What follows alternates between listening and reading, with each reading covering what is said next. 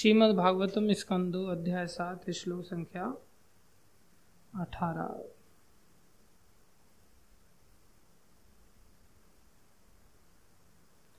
नार्थो बलेरयम् उर्क्रमपादशौचम् नार्थो बलेरयम् आपशिखाधृतवतो विबुधाधिपत्यम्।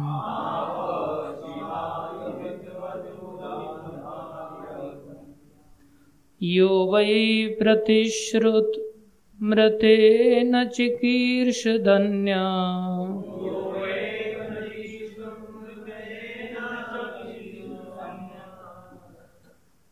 आत्मानमङ्गमनसा हरये अभिमेने।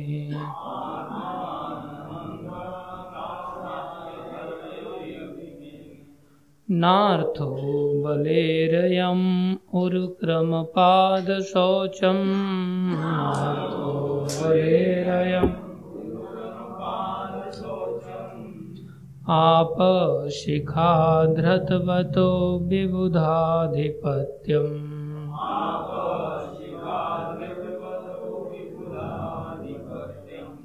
यो वै प्रतिश्रुत्मृतेन चिकीर्षदन्यात्।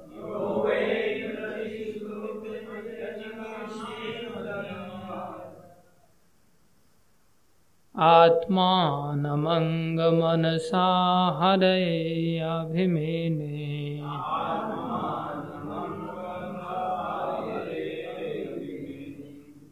नाथो बलेरयम् उर्क्रमपादशौचम्। नाथो बलेरयम् आपशिखाधृतवतो विबुधाधिपत्यम्।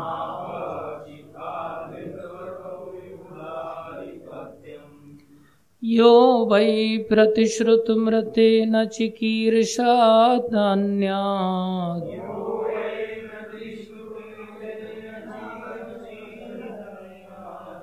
आत्मानमङ्गमनसा हरयेऽभिमेने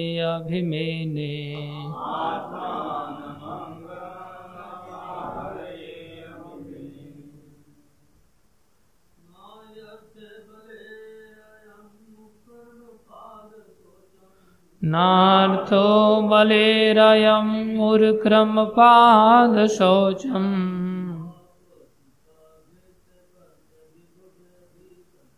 आपशिखाधृतवतो विबुधाधिपत्यम्।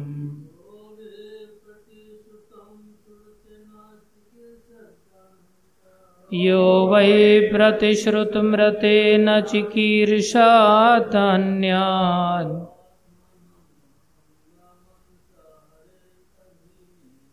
आत्मानमङ्गमनसा हरे अभिमेने शब्दार्थ न, कभी नहीं।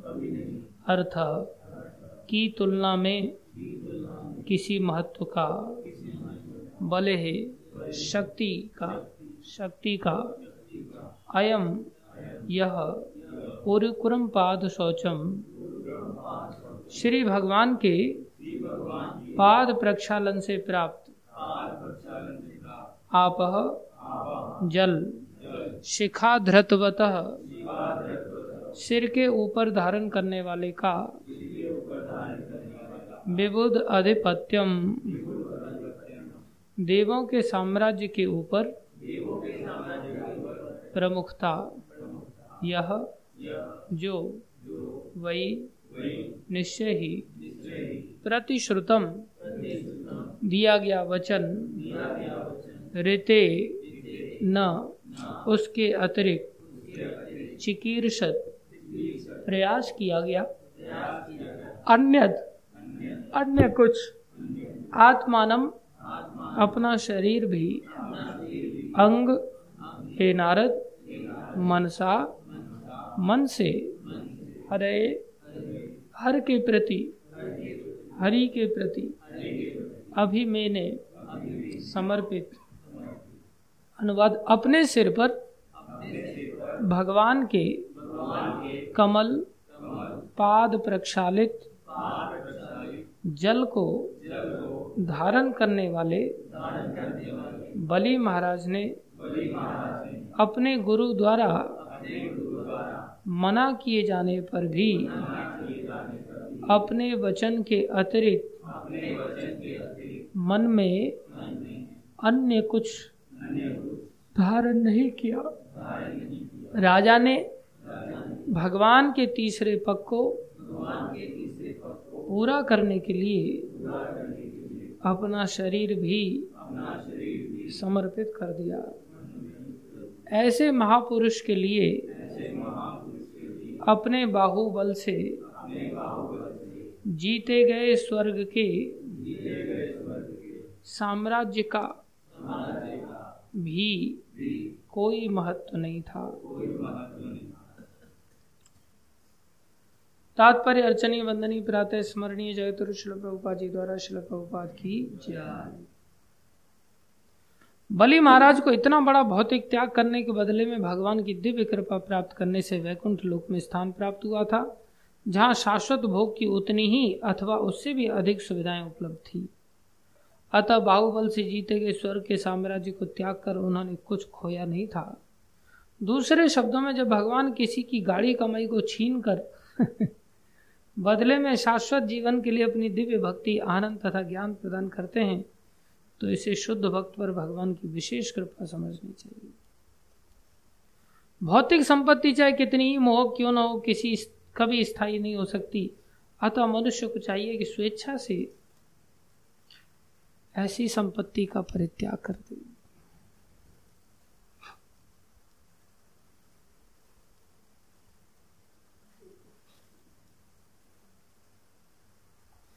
अन्यथा इस शरीर का त्याग करते समय उसे उस सारी संपत्ति को छोड़ना ही पड़ता है।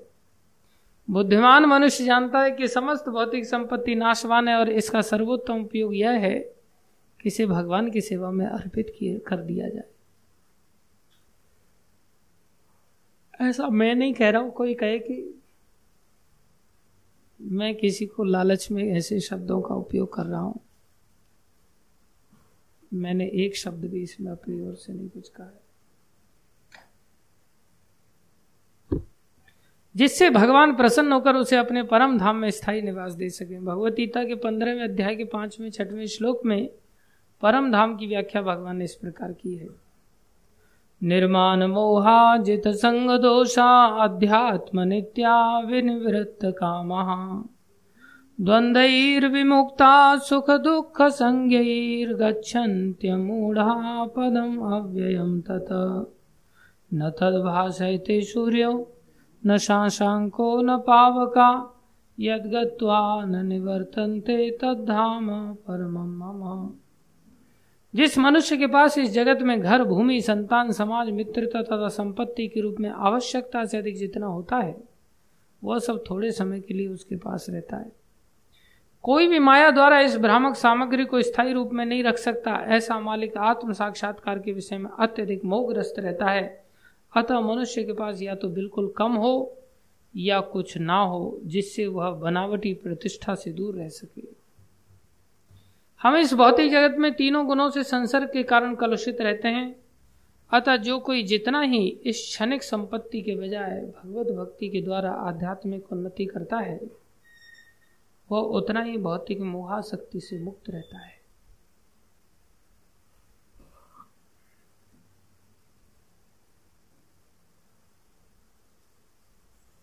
अतः कोई जितना ही क्षणिक संपत्ति के बजाय भगवत भक्ति के द्वारा आध्यात्मिक उन्नति करता है, वो उतना ही भौतिक मोहाशक्ति से मुक्त रहता है। जीवन की इस अवस्था को प्राप्त करने के लिए मनुष्य को आध्यात्मिक अस्तित्व तथा इसके स्थायी प्रभावों के विषय में पूरा विश्वास होना चाहिए। आध्यात्मिक अस्तित्व के स्थायित्व के विषय में सही ज्ञान प्राप्त करने के लिए मनुष्य को स्वेच्छा से कम से कम या तो बिना कठिनाई के अपना भौतिक अस्तित्व टिकाए रखने के लिए न्यूनतम चीज़ें इकट्ठी करने का अभ्यास करना चाहिए। मनुष्य को कृत्रिम आवश्यकताओं की का सृजन नहीं करना चाहिए। इससे मनुष्य को न्यूनतम से संतुष्ट रहने में सहायता मिलेगी। जीवन की कृत्रिम आवश्यकताएँ इंद्रियों के कार्यकलाप हैं। आधुनिक सभ्यता की प्रगति इन्हीं इंद्रियों के कार्यकलापों पर आधारित है, अथवा दूसरे शब्दों में यह इंद्रिय तृप्ति की सभ्यता है। पूर्ण सभ्यता तो आत्मा की सभ्यता है।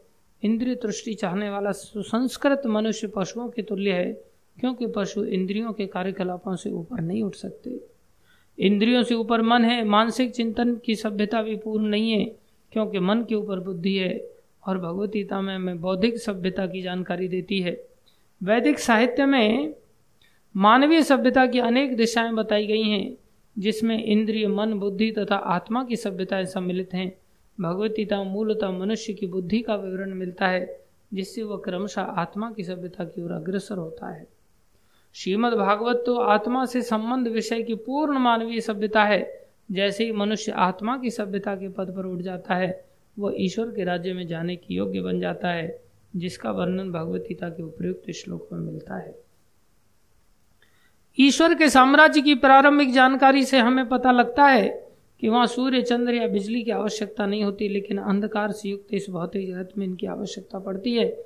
और भगवान के साम्राज्य के विषय में अन्य जानकारी हमें बताती है कि जो भी आत्मा की सभ्यता अर्थात भक्ति योग की विधि से उस साम्राज्य तक पहुँचता है, उसको जीवन की सर्वोच्च सिद्धि प्राप्त हो जाती है।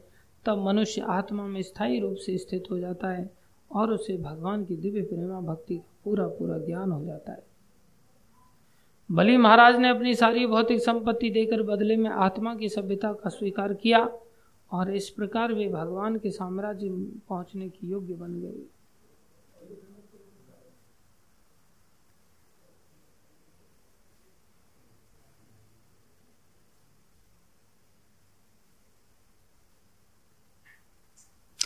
आओ वामन अवतारो, तुम्हारी चर्चा चल रही है।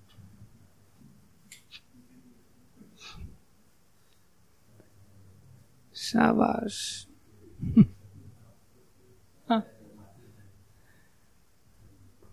बामन अवतार के प्रसंग में एक अवतार हुए थे या बहुत अवतार हो गए? भगवान ऐसी लीलाएँ करते हैं।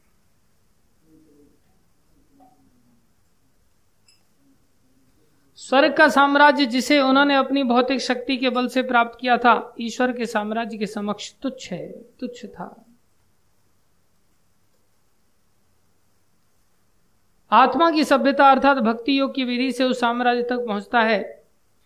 उसको जीवन की सर्वोच्च सिद्धि प्राप्त हो जाती है, तब मनुष्य आत्मा में स्थायी रूप से स्थित हो जाता है और उसे भगवान की दिव्य प्रेमा भक्ति का पूरा पूरा ज्ञान हो जाता है। बलि महाराज ने अपनी सारी भौतिक संपत्ति देकर बदले में आत्मा की सभ्यता का स्वीकार किया और इस प्रकार वे भगवान के साम्राज्य में पहुँचने की योग्य हो गए। स्वर्ग का साम्राज्य जिसे उन्होंने अपनी भौतिक शक्ति के बल से प्राप्त किया था, ईश्वर के साम्राज्य के समक्ष तुच्छ था। जो लोग इंद्र तुष्टि के लिए बनी भौतिक सभ्यता के सुख साधनों को प्राप्त कर चुके हैं, उन्हें बलि महाराज के पद चिन्हों का अनुसरण करते हुए भगवत धाम प्राप्त करने का प्रयास करना चाहिए, जिन्होंने अपने अर्जित भौतिक समृद्धि के बदले में भक्ति योग की विधि स्वीकार की, जिसकी संस्तुति भगवतीता में है, और विस्तृत व्याख्या श्रीमद् भागवतम में है। ओम अज्ञानम तिमिरन्धस्य ज्ञानञ्जनशलाकया चक्षुरुन्मीलितं येन तस्मै श्रीगुरुवे नमः। श्रीचैतन्यमनोविष्टं स्थापितं येन भूतले स्वयं ददाति स्वपदान्तिकम्। वन्देऽहं श्रीगुरुश्रीयुतापनकमलं श्रीगुरुन् वैष्णवांश श्रीरूपं साग्रजातं सहगना रघुनाथान्वितं तं सजीवम् साद्वैतं सावधूतं परिजनसहितं कृष्णचैतन्यदेवं। श्रीराधाकृष्णपदां सहगणललिता श्रीविशाखान्वितांश हे कृष्णकरुणा सिन्धु, दीनबन्धो जगत्पते। गोपेश गोपीकान् श्रीराधा कान्त नमस्तु ते तप्त काञ्चन गौरङ्गी राधे वृन्दावनेश्वरी वृषभानुसुते देवी प्रणमामि हरिप्रिये। वाञ्छाकल्पतरुभ्यश्च कृपा सिन्धुभ्यैव च। पावनेभ्यो वैष्णवेभ्यो नमो जय श्री कृष्ण चैतन्य प्रभु नित्यानंदा। श्री अद्वैत गदाधर शिवाशादि गौर भक्त वृंदा हरे कृष्णा हरे कृष्णा कृष्णा कृष्णा, हरे हरे। हरे राम हरे राम राम राम, हरे हरे। हरे कृष्णा हरे कृष्णा कृष्णा कृष्णा, हरे हरे हरे राम हरे राम राम राम, हरे हरे हरे कृष्णा हरे कृष्णा कृष्णा कृष्णा, हरे हरे हरे राम हरे राम राम राम, हरे हरे। गुरुवे गौरचंद्राय राधिकाय तदालये कृष्णाय कृष्णभक्ताय तद्भक्ताय नमो नमः।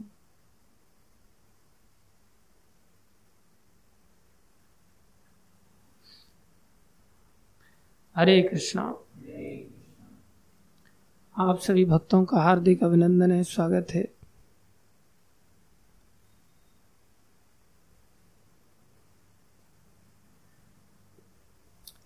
विशेष रूप से सभी बालकों का तालियों के साथ स्वागत है। हरि वो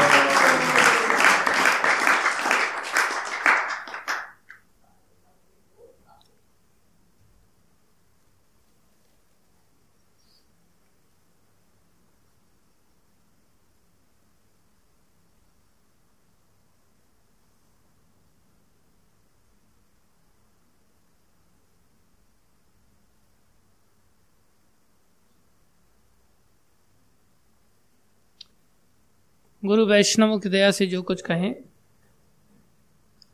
कृपा करके ध्यान से सुनिए। बलि महाराज का चरित्र चल रहा है। उसमें ब्रह्मा जी यहाँ बलि महाराज की चेतना का वर्णन कर रहे हैं। कि बलि महाराज का व्यक्तित्व कैसा है?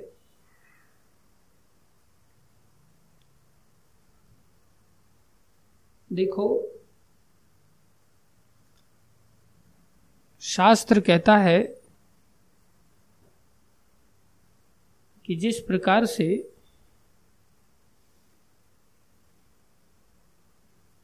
आकाश सर्वव्याप्त है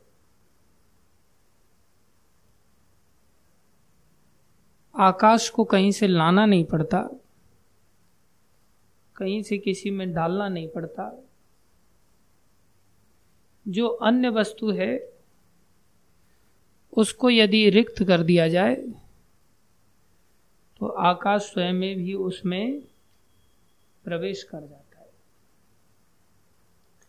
जैसे किसी वस्तु में कोई लोटा है और उसमें अगर पानी भरा हो तो उसमें आकाश अगर आपने डालना है तो क्या करना पड़ेगा?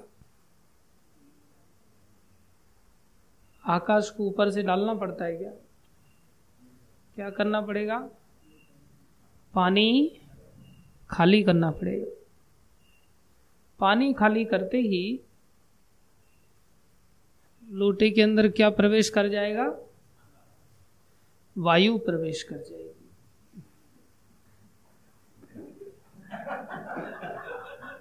खुल गई ना आँखें?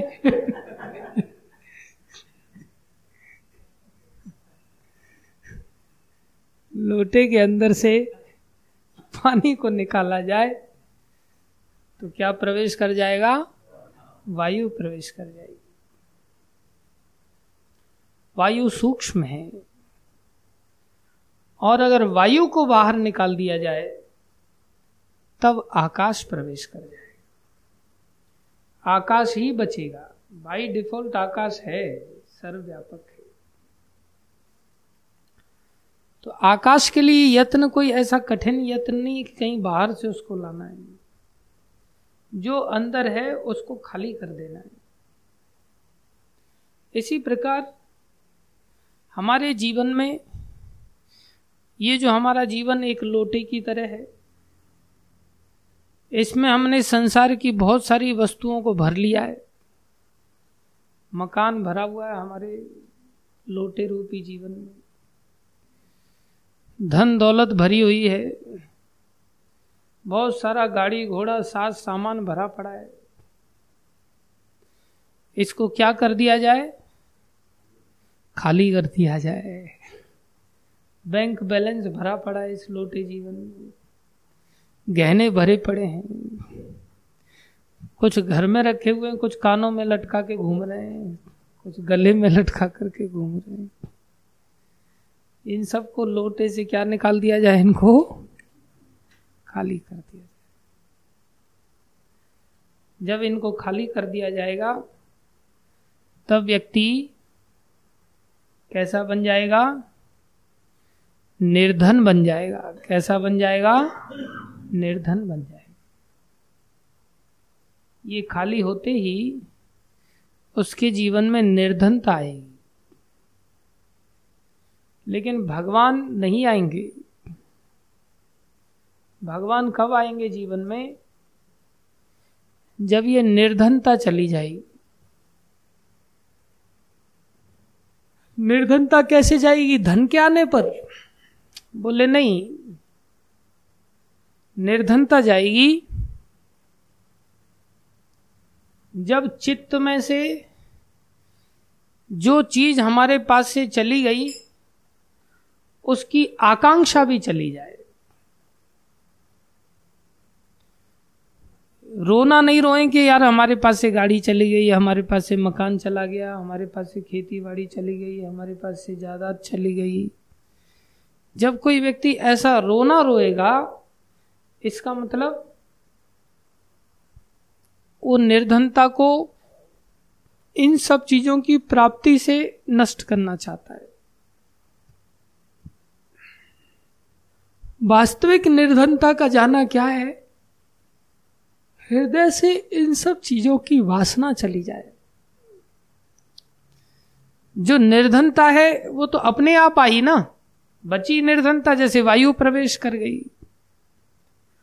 तो स्थूल रूप से चीज़ों का त्याग करना अलग बात है। सूक्ष्म रूप से वायु की तरह वायु से भी मुक्त कर देना लोटे को। अर्थात चित्त में से भोग वृत्तियों का त्याग कर देना पूरी तरह से। तब चित्त में अकिंचनता आएगी। क्या आएगी? अकिंचनता आएगी। वो वास्तविक अकिंचनता है। जैसे ही ऐसी अकिंचनता आ जाएगी, तत्क्षण कुंती माता कहती है कि उसको भगवान की प्राप्ति हो जाएगी। जो सर्वव्यापी आकाश है, जैसे प्रवेश कर जाता है वायु के न होने पर, ऐसे ही चित्त में जब अकिंचनता आ जाती है तो भगवान का प्रवेश हो जाता है, क्योंकि भगवान को नमो अकिंचन वित्ता है। अकिंचनों के वित्त हैं भगवान। अकिंचनों के धन है भगवान। तो स्थूल दृष्टि से चीज़ों का ना होना ये गरीबी है। निर्धनता है। निर्धन व्यक्ति भगवान को प्राप्त करने का अधिकारी नहीं होता। हालाँकि भगवान को गरीब नवाज़ भी कहा जाता है, लेकिन वो गरीबी अलग है, वो अकिंचनता वाली गरीबी है, जिसमें कि मन में भी इन सब चीज़ों का स्थान नहीं मन से भी निकाल दिया जाए इन सब चीज़ों को, अर्थात हवा भी निकाल दी गई है एक प्रकार से, इतना सूक्ष्म स्तर पर कार्य किया जाए। स्थूल स्तर पर जीवन से निकल गया, इंद्रिय भोगों से इंद्रियों के विषय निकल गए सूक्ष्म स्तर पर भी मन से ये सारे विषय निकल जाए। तब भगवान को लाना नहीं पड़ता। भगवान अपने आप ही प्रवेश कर जाए। ऐसा बलि महाराज का चरित्र यहाँ वर्णन आ रहा है। बोले, उन्होंने अपने बाहुबल से विशेष रूप से आदमी त्याग कर देता है कई बार किसी दूसरे की कमाई हुई चीज़ को। बाप की दी हुई संपत्ति को दान कर सकता है। लेकिन अपने बाहुबल से कमाई हुई चीज़ का एक रुपया निकालना भारी पड़ जाता है। बाप का पैसा तो आदमी उड़ा देता है। खुद का बाहुबल से किया हुआ पैसा अर्जित, वो कभी त्याग नहीं कर पाता। मरते मर जाता है, लेकिन स्थूल रूप से भी त्याग, सूक्ष्म रूप से कब करेगा वो? इसलिए भगवान ने क्या कहा? बोले, जीवन में यदि कोई वास्तव में पवित्र होना चाहता है, क्या होना चाहता है?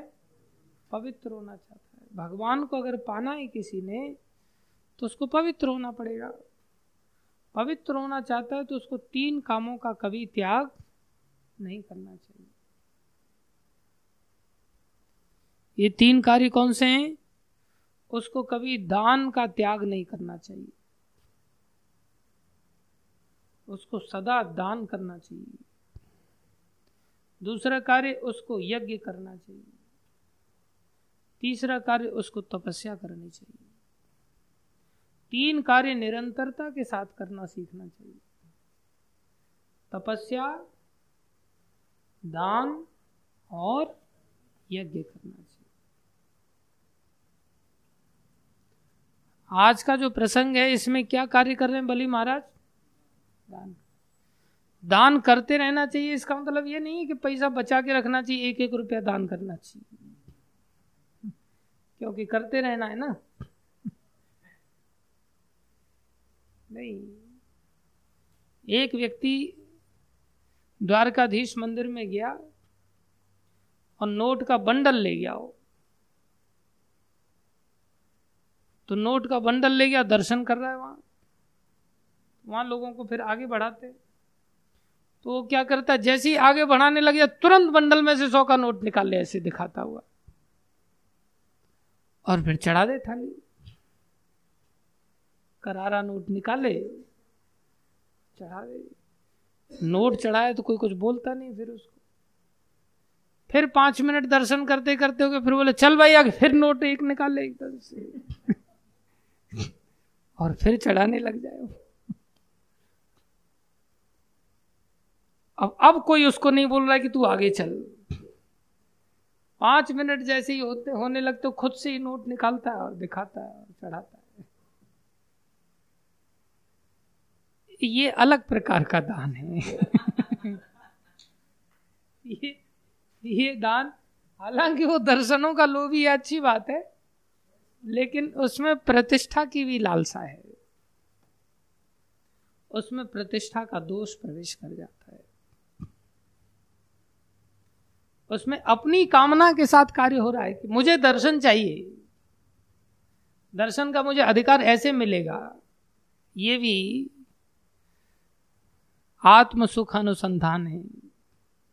अपने सुख के लिए, अपनी आत्मा के सुख के लिए अपने स्वार्थ है।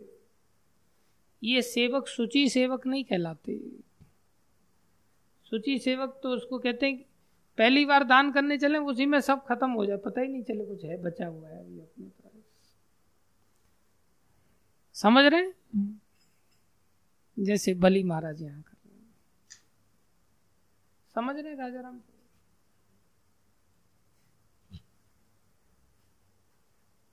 जनार्दन प्रभु हाँ अपने पास नहीं है, ऊपर से ही महीने में आ रहा है तो फिर उसको महीने महीने देना पड़ेगा। अपने पास स्टॉक में है तो सीधा अकाउंट लो, फटाक से खाली करो, झंझट खत्म करो। मुक्त हो जाओ, फ्री हो जाओ। तो झंझट मत पालो। तुरंत, ये जब तक खाली नहीं होगा ना, तब तक रास्ता ही नहीं। सच्चाई है इसमें, ये श्लोक बता रहा है, मैं कुछ नहीं बता रहा हूँ। अपनी मेहनत का किया हुआ यहाँ का तो तुच्छ चीज़ें यहाँ की क्या होगा स्वर्ग को कमाया हुआ उन्होंने। पाताल लोक आदि सब पूरी त्रिलोकी उनके वश में थी, एक प्रकार से सब दे दिया, एक ही झटके में दे दिया। और कैसे दिया? ऐसे दिया कि भगवान मिल गए। देने देने में भी अंतर होता है।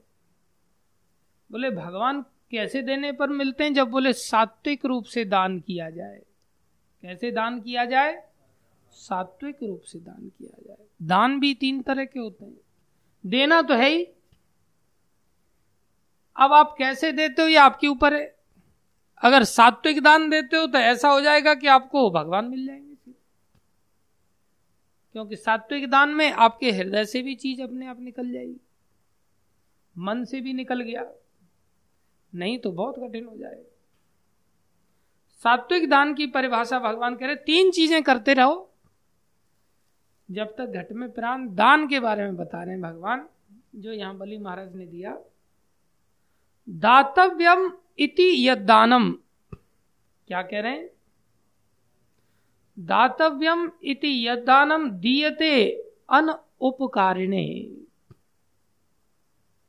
दातव्य व्यक्ति को दान देना चाहिए, अर्थात योग्य व्यक्ति को दान देना चाहिए। किसको देना चाहिए? योग्य व्यक्ति ये नहीं कि घर वाले इसको कह रहे थे, इसलिए मैंने उसको दिया। गुरुजी उसको कह रहे थे, इसलिए मैंने उसको दिया। नहीं, गुरुजी तो यहाँ मना कर रहे हैं। फिर भी दिया। क्योंकि सबसे बड़ी योग्यता भगवान के अंदर है। भगवान भिक्षुक बन के आए। दूसरी योग्यता किसके अंदर होती है? फिर वही बात आ जाती है। भक्तों के अंदर वो योग्यता होती है। भक्त लोग भगवान के प्रतिनिधि क्या कर सकते बोले, दान दो, अगर भगवान नहीं है तो भक्त हैं। भक्तों को दे दो तत्क्षण दे दो। कुछ मत बचा के रखो। ऐसा भगवान कह रहे हैं। क्या कह रहे हैं? दातव्यम इति यदानम कैसे देना चाहिए दान? दियते, दे दिया। अन उपकार ने ऐसा मन में ना आए कि मैंने उपकार कर दिया। ऐसा अगर मन में आ गया कि मैंने उपकार किया, मैंने दान दिया, मैंने बहुत बड़ा उपकार कर दिया, बस गई भैंस पानी में। इतने से ही बेड़ा गर भगवान नहीं मिलेंगे। दीयते अन उपकारणे देशे काले च पात्रे च यद दानम तद दानम सात्विकम स्मृतम। देश का ध्यान करते हुए होना चाहिए, काल का ध्यान करते हुए होना चाहिए, पात्र का ध्यान करते हुए होना चाहिए। क्या कह रहे हैं? जो दान कर्तव्य समझकर किसी प्रति उपकार की आशा के बिना समुचित काल, स्थान में और योग्य व्यक्ति को दिया जाता है, वह सात्विक माना जाता है। वो दान सात्विक माना जाता क्या कर्तव्य कर्तव्य मतलब भगवान ने आदेश दिया, तीन काम करते रहना। एज ए ड्यूटी करते रहना। कौन कौन से तीन काम? यज्ञ, दान और तपस्या। तीन काम एवरी डे बेस पर करना। जिसमें दान अत्यंत अवश्यम भावी है। इसको निरंतर करना, कर्तव्य समझ के करना। मेरा काम है दान करना। मैंने आज दान नहीं दिया, ऐसा सोचना चाहिए। सुबह से पानी पिया, सांस लिया, सब कुछ किया। दान नहीं दिया सुबह से अभी तक भगवान। सन्यासियों को भी दान देना चाहिए। जो सन्यासी व्यक्ति, वो भी दान देते हैं। नियम है ये। भगवान दान देते हैं। ब्राह्मण लोग दान देते हैं। दान देना बहुत आवश्यक है। प्रभुपा जी अगर बोले, ऐसे दान दोगे, कर्तव्य समझ के दान दोगे तो मतलब तुम्हारी आसक्ति नहीं है। आसक्ति है तो तुम भिखारीपन सोचोगे, फिर सोचोगे, अरे, ये चला गया मेरे हाथ से। आ गया सुबह सुबह ये। लूट के ले गया मेरे को। लॉलीपॉप पकड़ा गया। पैसा ले गया मेरे से, एक फ़ोटो फ्रेम दे गया बस। कोई उपकार की भावना नहीं। कोई ऐसा नहीं लगना चाहिए कि मैंने उपकार किया, मेरे को भी बदले में कुछ चाहिए। नहीं। कर्तव्य समझ करके दियते अनुपकारणे देशे काले च पात्रे च तद दानम सात्विकम स्मृतम, ऐसा सात्विक दान कहलाता है। प्रभुपा जी, तात्पर्य में क्या समझा रहे हैं?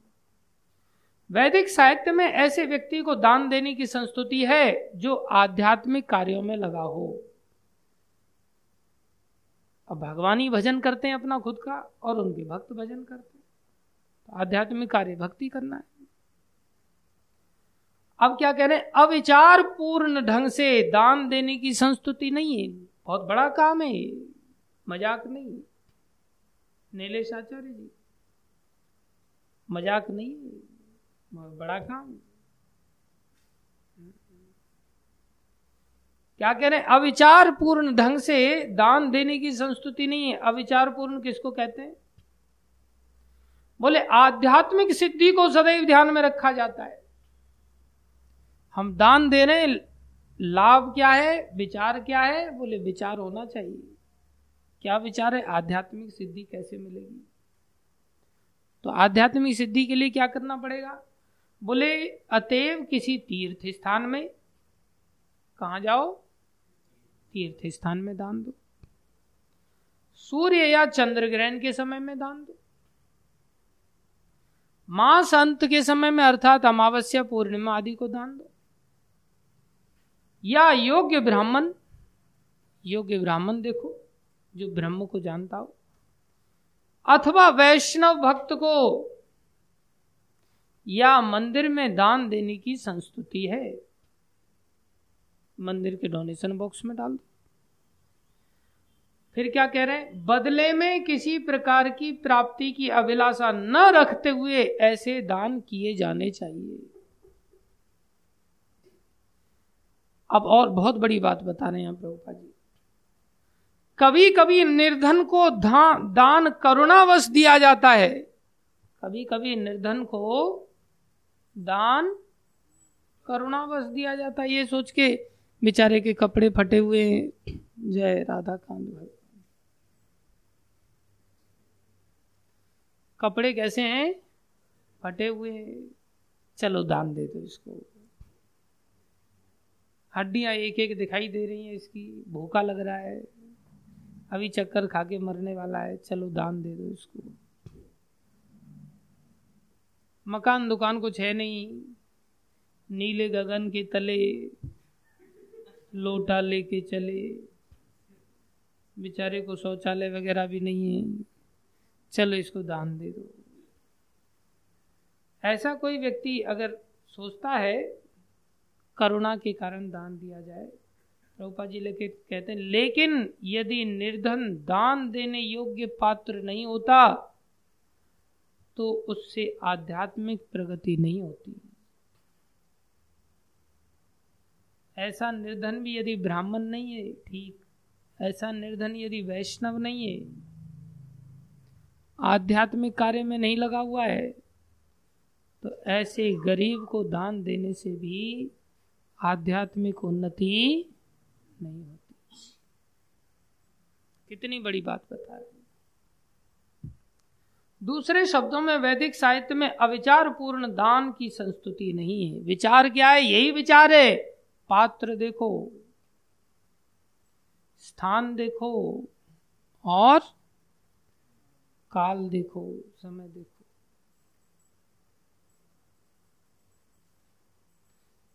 ऐसा दान करोगे तो हृदय से होगा। हृदय से होगा तो हृदय में कुछ नहीं बचेगा। इंद्रियों से भी सब चीज़ें चली जाएँगी, मन के अंदर से भी सब चीज़ें चली जाएँगी। फिर भगवान ही बचेंगे। और भगवान अपने आप आ जाएँगे। भगवान को कहीं से लाना नहीं पड़ेगा। दूसरा है राजसी दान। दान तो दिया, लेकिन राजसी कब हो जाएगा? यत्तु प्रति उपकार्यार्थम। प्रति उपकार की भावना से दिया। मैं पैसा दे रहा हूँ। मेरे उपकार में ये लोग जी रहे हैं। फलम उद्देश्य वा पुनः। उपकार तो किया। मतलब ऐसा उपकार के साथ कोई करता है ना तो उसमें एक अलग ऐंठ आ जाती है। ध्यान दो। सात्विक दान में क्या होता है? जब आप किसी को दान दे रहे हो और उपकार की भावना नहीं है तो आप छोटा फील करोगे या बड़ा फील करोगे? छोटा फील करोगे ना। जिसको दे रहे हो वो, वो उसको कैसा मानोगे? बड़ा। समझ रहे हो? और जब उपकार की भावना आ जाएगी, तब कैसा फीलिंग होगा? हम बड़े हैं, सामने वाला छोटा है। ऐसी भावना आ जाएगी। ऐसी भावना दो चार रुपए में, सौ, दो सौ रुपए में नहीं आती। दो चार लाख रुपए में तो आ जाती। और फिर वो क्या कहेगा पता है? महाराज, भेज दीजिए किसी साधु को। ले जाए यहाँ से मेरे से चेक मतलब यहाँ भेज दीजिए, मैं यहाँ से चेक दूँगा। और साधु लोग भी बेचारे उपकार तले दब जाते वो भी चले जाते जबकि उसको आना चाहिए, बहुत बड़ा अंतर हो जाता है।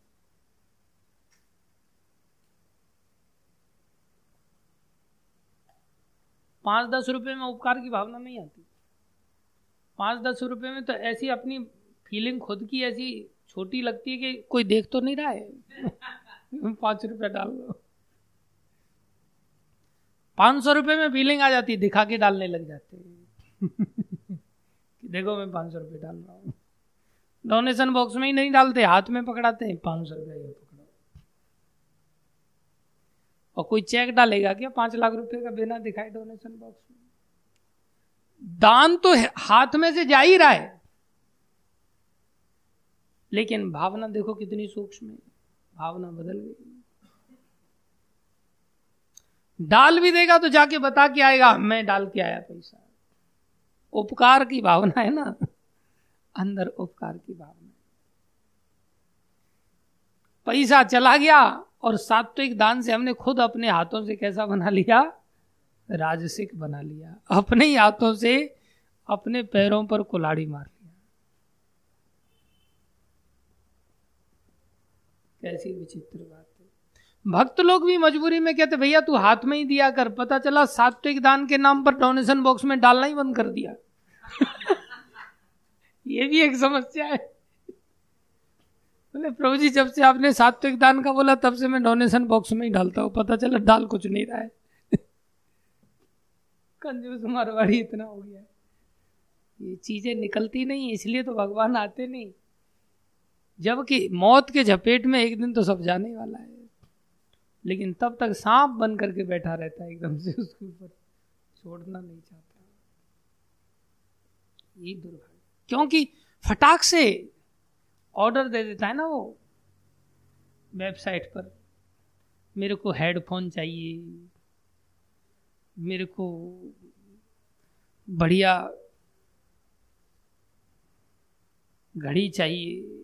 जिसमें फ़ोन भी बजे, उसमें स्मार्ट वॉच चाहिए। वहीं से ऑर्डर दे देता है। धड़ाधड़ धड़ाधड़ ऑर्डर निकलते रहते हैं। अलग अलग वैरायटी के स्पीकर चाहिए। वैरायटी का लैपटॉप चाहिए।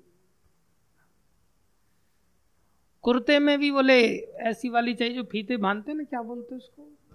बगल बंदी चाहिए। फटाक से ऑर्डर दे दिए जाते पीछे क्या मुड़ के देख रहे हो?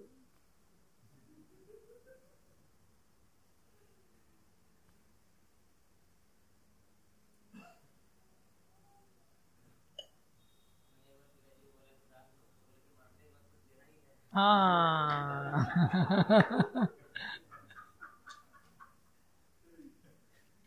मरने के बाद मरने के देना थोड़ी है, वो तो चला जाएगा। उसे देना थोड़ी कहेंगे। तुम थोड़ी दे करके गए कि देना माना जाएगा। वो तो ज़बरदस्ती ट्रांसफ़र हो गया। मजबूरी है। देखो, कितना सूक्ष्म है। कैसे सतोगुनी दान हम चाहे तो दे सकते हैं। सतोगुनी से रजोगुनी कितनी देर में हो जाता है? बस इतनी सी देर में रजोगुनी हो जाता है। कैसे हो जाएगा? यत्तु प्रति उपकारार्थम, सबसे पहले भावना, उपकार की भावना अगर आ गई मतलब खुद बड़ा बनने लग जाएगा। फलम उद्देश्य वा पुनः, फल किया क्या मैंने दान दिया ना, राजभोग की प्लेट आनी चाहिए। दान दिया ना मैंने, मेरे को स्पेशल ट्रीटमेंट मिलना चाहिए। दान दिया, मुझे विशेष कमरा मिलना चाहिए। दान दिया, देखो मेरे को गाड़ी घुमाने के लिए नहीं है अभी मैं ब्रज में आया हूँ, मैं इतना लाखों रुपए दान दिया है। मेरे को मंदिर के लोग गाड़ी नहीं दे सकते, थोड़ा घुमा नहीं सकते। हाँ? मेंबरशिप कार्ड मिलना चाहिए मुझे तीन दिन का फ्री अकोमोडेशन की सुविधा मिलनी चाहिए। दान दिया ना? हाँ? हाँ, कम से कम हरी बोल तो बोलना चाहिए कुछ नहीं हो रहा तो हरी बोल नहीं बोला गया मेरा। अनाउंसमेंट नहीं हुआ। बाकी दिन मंगल आरती उठे या ना उठे? लेकिन जिस दिन दान देने के बाद हरी बोल बोलना होगा ना उस दिन ऑनलाइन भी सुनेगा। मेरा अनाउंसमेंट हो रहा है कि नहीं हो रहा है मंदिर के अंदर? जैसे अनाउंसमेंट होने से क्या हो जाएगा उसके पास? लेकिन भक्त लोग बेचारे वीडियो कॉल करके दिखाते, देख भैया तेरा अनाउंसमेंट हो रहा है। महामंत्र बोला गया है, तेरे लिए हरी बोल बोला गया है। कितनी देर में राशि दान हो जाता है एकदम से, फटाक से। पैसा उतना ही जा रहा है, चेतना के कारण सतोगुनी सतोगुनी दान से राशि दान क्या कह रहे हैं? दियते च परिक्लिष्टम, देने के साथ थोड़ा सा अंदर दुख लग रहा है। अरे, चला गया। सोचा था ये काम आ जाता है इस काम में। लेकिन साधु ने भी अभी टपकना था। और इनका श्राप तो लग ही जाता है। नहीं देते तो श्राप के द्वारा मारे जाते। कि अगर तू ले जा यार, तू जब तू जा सकल मत देखा, तू ले जा बस यहाँ दिए थे च परिक्लिष्टम कष्ट के साथ दिया जाता है। पाँच दस हज़ार मांगते, अलग बात है, आपने सीधा पचास हज़ार कर दिया कहाँ से? अच्छे आदमी नहीं है आप लोग। दोबारा मंदिर में कभी आऊँगा नहीं मैं उधर। दिए थे च परिक्लिष्टम दुख के साथ दिया जाता है। प्रसन्नता नहीं होती। होता है ऐसा कि नहीं? छूटता थोड़ी आसानी से। खुद से भी देते, तब भी कहीं ना कहीं चुभन तो आई जाती है। अच्छा था यार।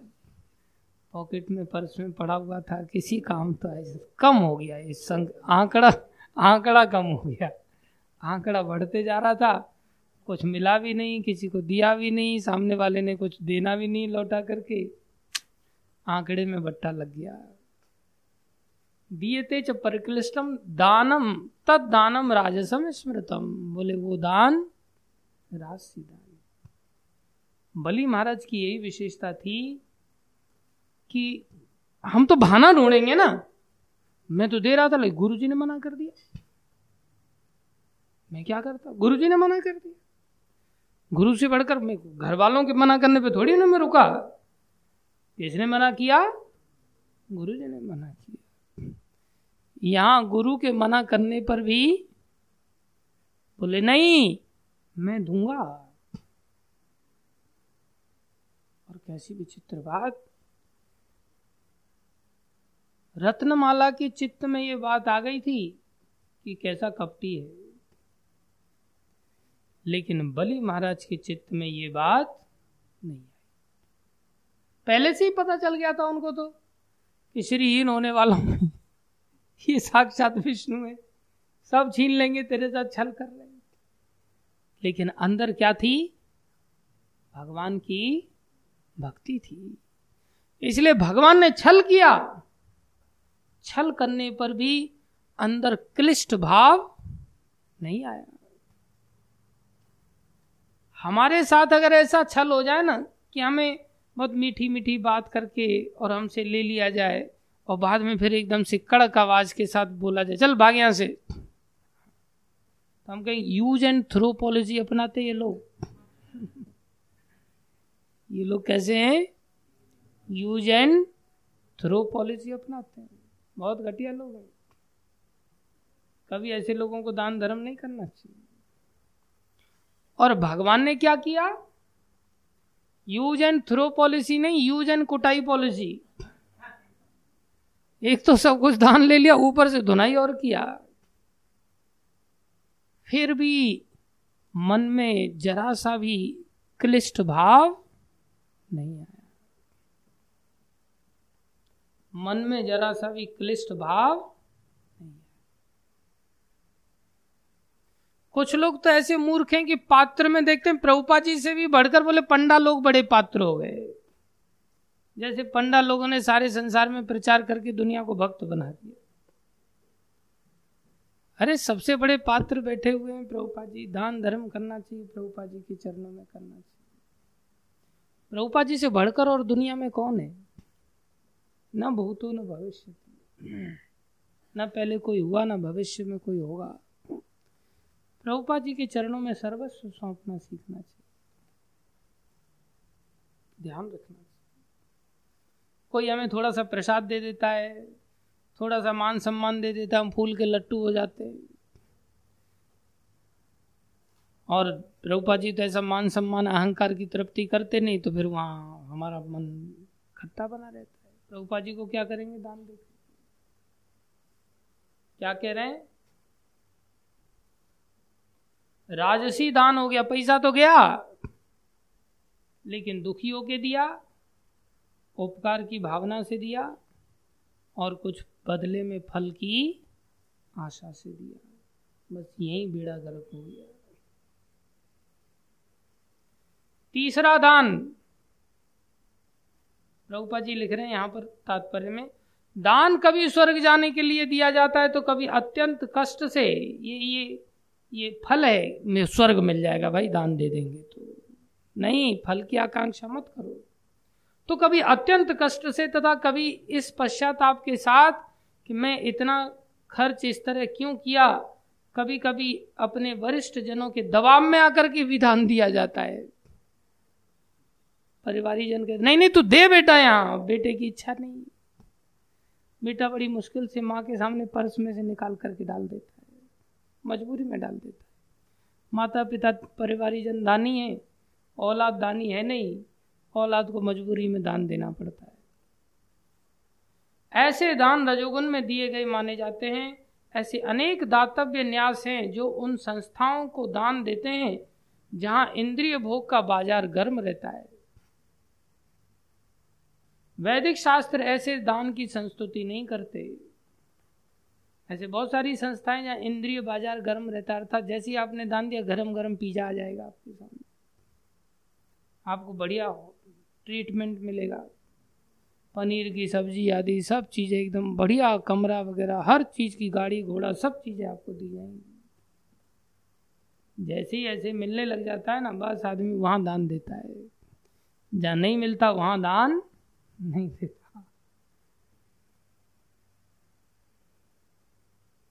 भक्त लोग भी गिर जाते हैं। बोले, ठीक है तो सतोगुनी मत दे तो रजोगुनी दान दे। समझाना चाहिए उसको, भाई, सतोगुनी दान दे।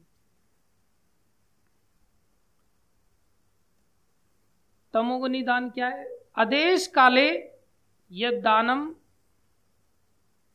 अपात्रेभ्य अपात्रेभ्य दीयते। असत्कृतम अवज्ञातम तत्तामसम उदाहरतम अर्थात अपवित्र स्थान में दिया जाए। देखा कोई सट्टा चलाता है, जुआ चलाता है, वहाँ जाकर के किसी को दान दे रहे हैं। अनुचित समय में दिया जा रहा है। किसी अयोग्य व्यक्ति को या बिना समुचित ध्यान या आदर से दिया गया है, वह तामसी कहलाता है। प्रभुपा जी लिख रहे हैं यहाँ पर मद्यपान तथा द्यूत क्रीड़ा में व्यसनी के लिए दान देने को प्रोत्साहन नहीं दिया गया। तामसी लोग ही होते हैं। देखा, दे दो भैया। और वो दे दिया आपने और उससे वो दारू पी के ऐश कर रहा है। आपके पैसे से वो दारू पी रहा, वो तो नरक में जा ही रहा है। आपको भी लेकर के जा रहा है। आपने उसको आटा दिया, आटा बेच दिया, उसने बेच करके दारू पी रहा है। बीड़ी पी रहा है तमाकू खा रहा है। आप सोच रहे, हमें क्या लेना देना, क्या कर रहा है, क्या नहीं? हमने तो दे दिया ना। पैसा थोड़ी दिया, आटा दिया उसको। आटा बेच दिया उसने, बीड़ी पी रहा है, तुम्हें उसका फल मिलेगा।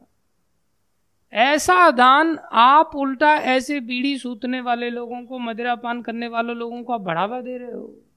ये समाज के लिए घातक है। इसलिए आपको उसका नुकसान उठाना पड़ेगा।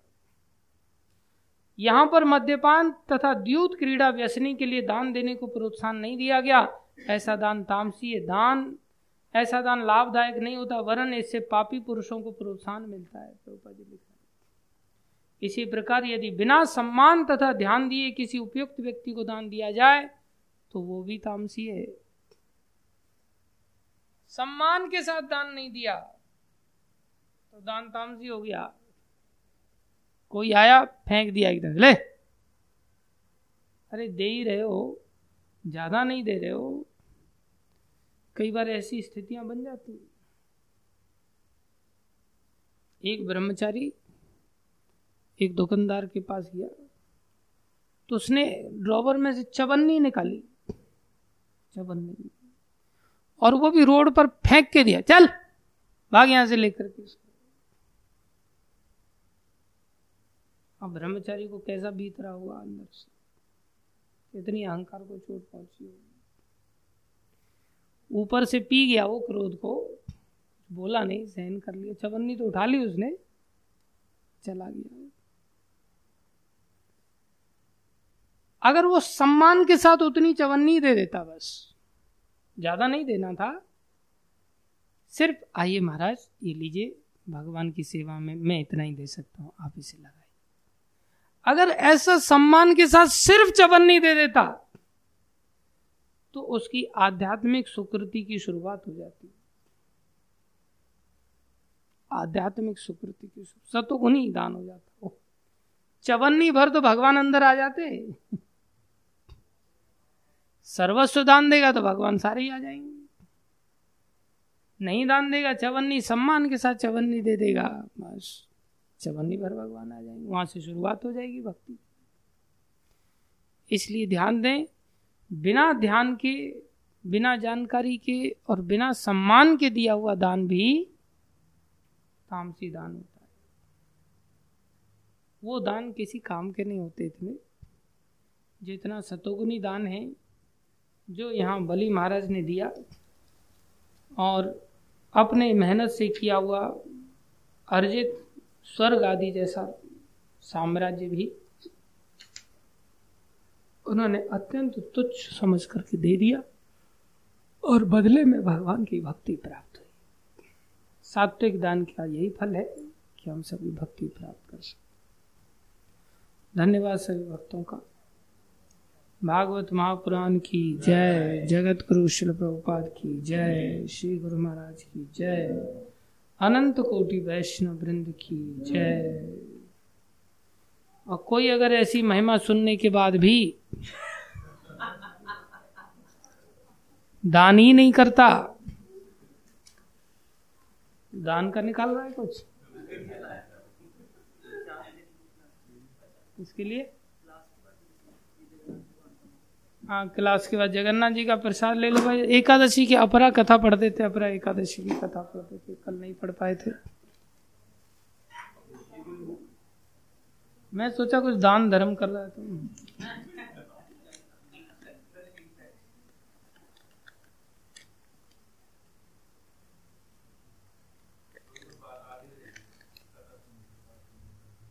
हाँ। वो तामसी कथा श्रवण करने वाले लोग हैं।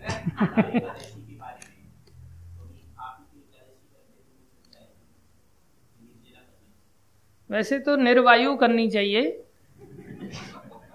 जो नहीं कर सकता, निर्वायु से निर्जल करना चाहिए। जो निर्जल नहीं कर सकता, उसको जला करना चाहिए। जो जला भी नहीं कर सकता, उसको फला करना चाहिए। फला नहीं कर सकता, उसको फिर अन्य चीज़ें ग्रहण करनी चाहिए।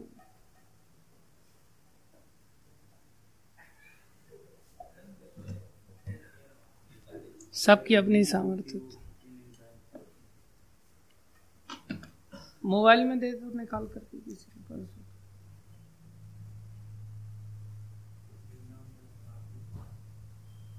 क्या है डिसअपियरेंस डे आविर्भाव दिन। उनका है कुछ? लिखा हुआ चरित्र।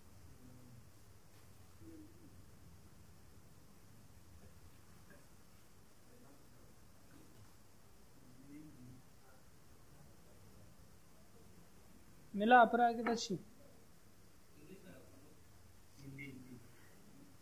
अंग्रेज़ी में तो है मेरे पास। चलो मैं पढ़ता हूँ अंग्रेज़ी में, सब अंग्रेज़ लोग हैं, चिंता की बात नहीं अपरा Ekadashi. The topics of Apara Ekadashi which occurs during the waning moon in the month of May June are described in Brahmanda Purana in the conversation between Lord Krishna and Maharaj Yudhishthir Maharaj Yudhishthir और कृष्ण के बीच में ये चर्चा हो रही है, इस एकादशी को लेकर के।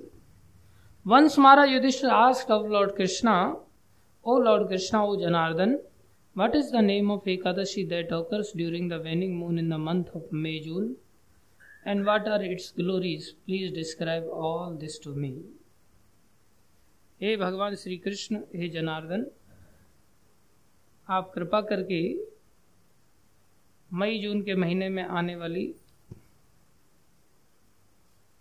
कृष्ण पक्ष की इस एकादशी का वर्णन कीजिए। कृष्ण पक्ष ना? Waning moon Lord Krishna replied O Maharaj Yudhishthir you have asked me the intelligent question that is actually beneficial for everyone आपने बहुत महत्वपूर्ण प्रश्न किया जो सबके लिए कल्याणकारी है। The name of this Ekadashi is Apara इस एकादशी का नाम अपरा है O king this Ekadashi awards the tremendous amount of piety to those who observe it and destroy all their sinful reactions जो इसको पालन करता है उसको अनंत पुण्य की प्राप्ति होती है और समस्त पापों का नाश होता है बाई ऑब्जर्विंग दिस अपरा एकादशी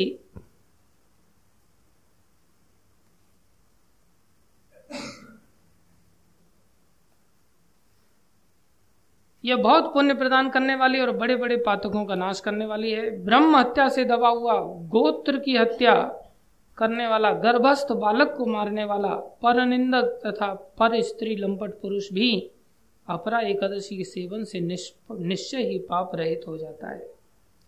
जो झूठी गवाही देता है, माप तौल में धोखा देता है, बिना जाने ही नक्षत्रों की गणना करता है। हैं कुछ ऐसे लोग जो बिना जाने ही नक्षत्रों की गणना करते रहते हैं। और कूटनीति से आयुर्वेद का ज्ञान बनकर वैद्य का काम करता है। ऐसे भी लोग हैं कुछ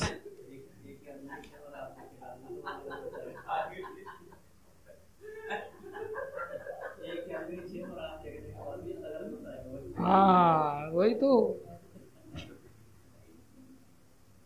ये सब नरक में निवास करने वाले प्राणी हैं। परंतु अपरा एकादशी के सेवन से ये भी पाप रहित हो जाते हैं। सब ऐसे बोल रहे हैं जैसे उन्होंने गलत तो कभी तोला ही नहीं है।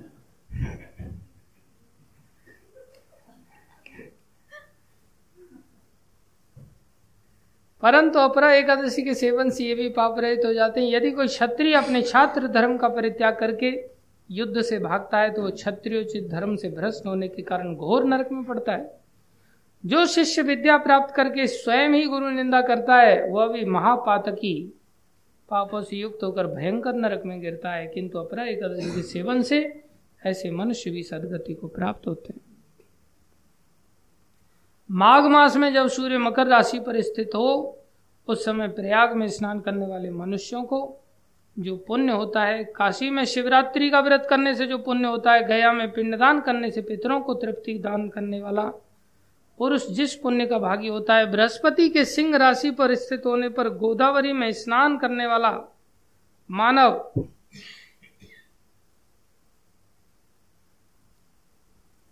स्नान करने वाला मानव जिस फल को प्राप्त करता है, बद्रिकाश्रम की यात्रा के समय भगवान केदार के दर्शन से तथा बद्री तीर्थ के सेवन से जो पुण्य फल प्राप्त होता है, तथा सूर्य ग्रहण के समय कुरुक्षेत्र में दक्षिण साहित्य दक्षिणा सहित यज्ञ करके हाथी, घोड़ा और स्वर्ण दान करने से जिस फल की प्राप्ति होती है, अपरा एकादशी के सेवन से भी मनुष्य वैसे ही फल प्राप्त करता है। अपरा को उपवास करके भगवान वामन की पूजा करने से मनुष्य सब पापों से मुक्त हो, श्री विष्णु लोक में प्रतिष्ठित होता है। इसको पढ़ने और सुनने से सहस्र गोदान का फल मिलता है। पता नहीं आपने सुना या नहीं सुना, लेकिन मैंने पढ़ा ज़रूर है।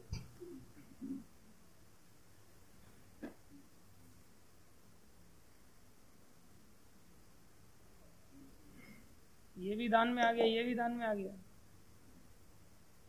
शिल वृंदावन दास ठाकुर की जय। बड़े महान आचार्य हैं वृंदावन दास आचार्य। जिनकी दया से चैतन्य भागवत संसार में प्रकट हुआ। शिल वृंदावन दास ठाकुर की माता श्री नारायणी देवी थी, जो श्रीवास पंडिता की भतीजी थी।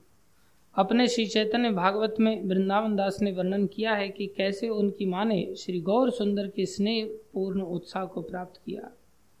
नारायणी देवी को महाप्रभु के भोजन के पूरे अवशेष प्राप्त हुए। हालाँकि वह केवल एक असंवेदनशील बच्ची थी, उन्होंने इस तरह से उस पर दया की। नारायणी पहले बहुत छोटी थी। साथ ही इस दया के परिणाम स्वरूप श्री वृंदावन दास ठाकुर, जिनका जीवन और आत्मा श्री गौरांग नित्यानंद थे, ने उनके गर्भ से जन्म लिया। उसने अपने पिता के नाम का उल्लेखन, उल्लेख नहीं किया। ऐसा माना जाता है कि कुमार हट्टा में नारायणी देवी का विवाह किसी से हुआ था। हालाँकि जब वो अभी अभी भी बच्चे को अपने गर्भ में ले रही थी, तब वह विधवा थी। अपने पति के खोने के कारण गरीबी की स्थिति के आने के बाद उन्होंने अंततः माम गाछी में श्री वसुदेव दत्त ठाकुर के घर में शरण ली, जहाँ उन्होंने गृह कार्य में मदद की। यहाँ वृंदावन दास ने अपनी पढ़ाई शुरू की। श्री चैतन्य भागवत की प्रस्तावना में श्री भक्ति सिद्धांत सरस्वती ने लिखा है, नारायणी देवी ने अपने बच्चे को श्री मालिनी देवी के पिता के घर में पाला, जहाँ उन्होंने आश्चर्य स्वीकार किया था। वृंदावन दास का जन्म महाप्रभु के संन्यास लेने के चार साल बाद हुआ था। जब महाप्रभु गायब हुए, तब उनकी आयु 20 वर्ष से अधिक नहीं रही होगी। उन्हें श्री नित्यानंद प्रभु द्वारा दीक्षा दी गई थी और ज़ाहिर तौर पर वे अंतिम शिष्य थे, जिन्हें श्री नित्यानंद ने स्वीकार किया था। वे श्री जानवी माता के साथ खेतुरी महामहोत्सव में गए थे। श्री कृष्णदास कविराज गोस्वामी ने श्री चैतन्य महाप्रभु की लीलाओं के वेद व्यास के रूप में वृंदावन दास ठाकुर की महिमा मंडन किया है। श्रीमद भागवत में वेद व्यास द्वारा कृष्ण की लीलाओं का वर्णन किया गया है। वृंदावन दास श्री चैतन्य लीलाओं के वेद व्यास हैं। उन्होंने चैतन्य मंगला की रचना की है, जो इसे सुनने वालों के लिए किसी भी अशुभता को नष्ट कर देता है, ताकि हम चैतन्य की महिमा को समझ सकें। निताई श्रीमद् भागवत में वर्णित भक्ति सेवा की निष्कर्मों का सार और कृष्ण भक्ति के बारे में निष्कर्मों की सीमा, उन्होंने मानव जाति के उत्थान के लिए इस महान साहित्य की रचना की है। इस तरह के काम की रचना करना मनुष्य के लिए बोधगम्य नहीं है। इसलिए हम समझ सकते हैं कि स्वयं श्री चैतन्य उनके माध्यम से बोल रहे हैं। मैं उस व्यक्ति के चरण कमलों में लाखों लाखों बार अपनी श्रद्धा अर्पित करता हूँ, जिससे हमें ऐसा शास्त्र दिया जो पूरे विश्व का उद्धार कर सकता है। वृंदावन दास ठाकुर का श्रीपाद जहाँ श्री श्री गौर निताई कि उनकी पूजनी देवता अभी भी निवास कर रहे हैं, दैनूर में है, दैनूर नवद्वीप से बस द्वारा पहुँचा जा सकता है। बोलो वृंदावन दास ठाकुर की जय, शिल प्रभुपाद की जय, अनंत कोटि वैष्णव वृंद की। आप सब भक्तों की जय जय। अनंत कोटि वैष्णव वृंद की जय।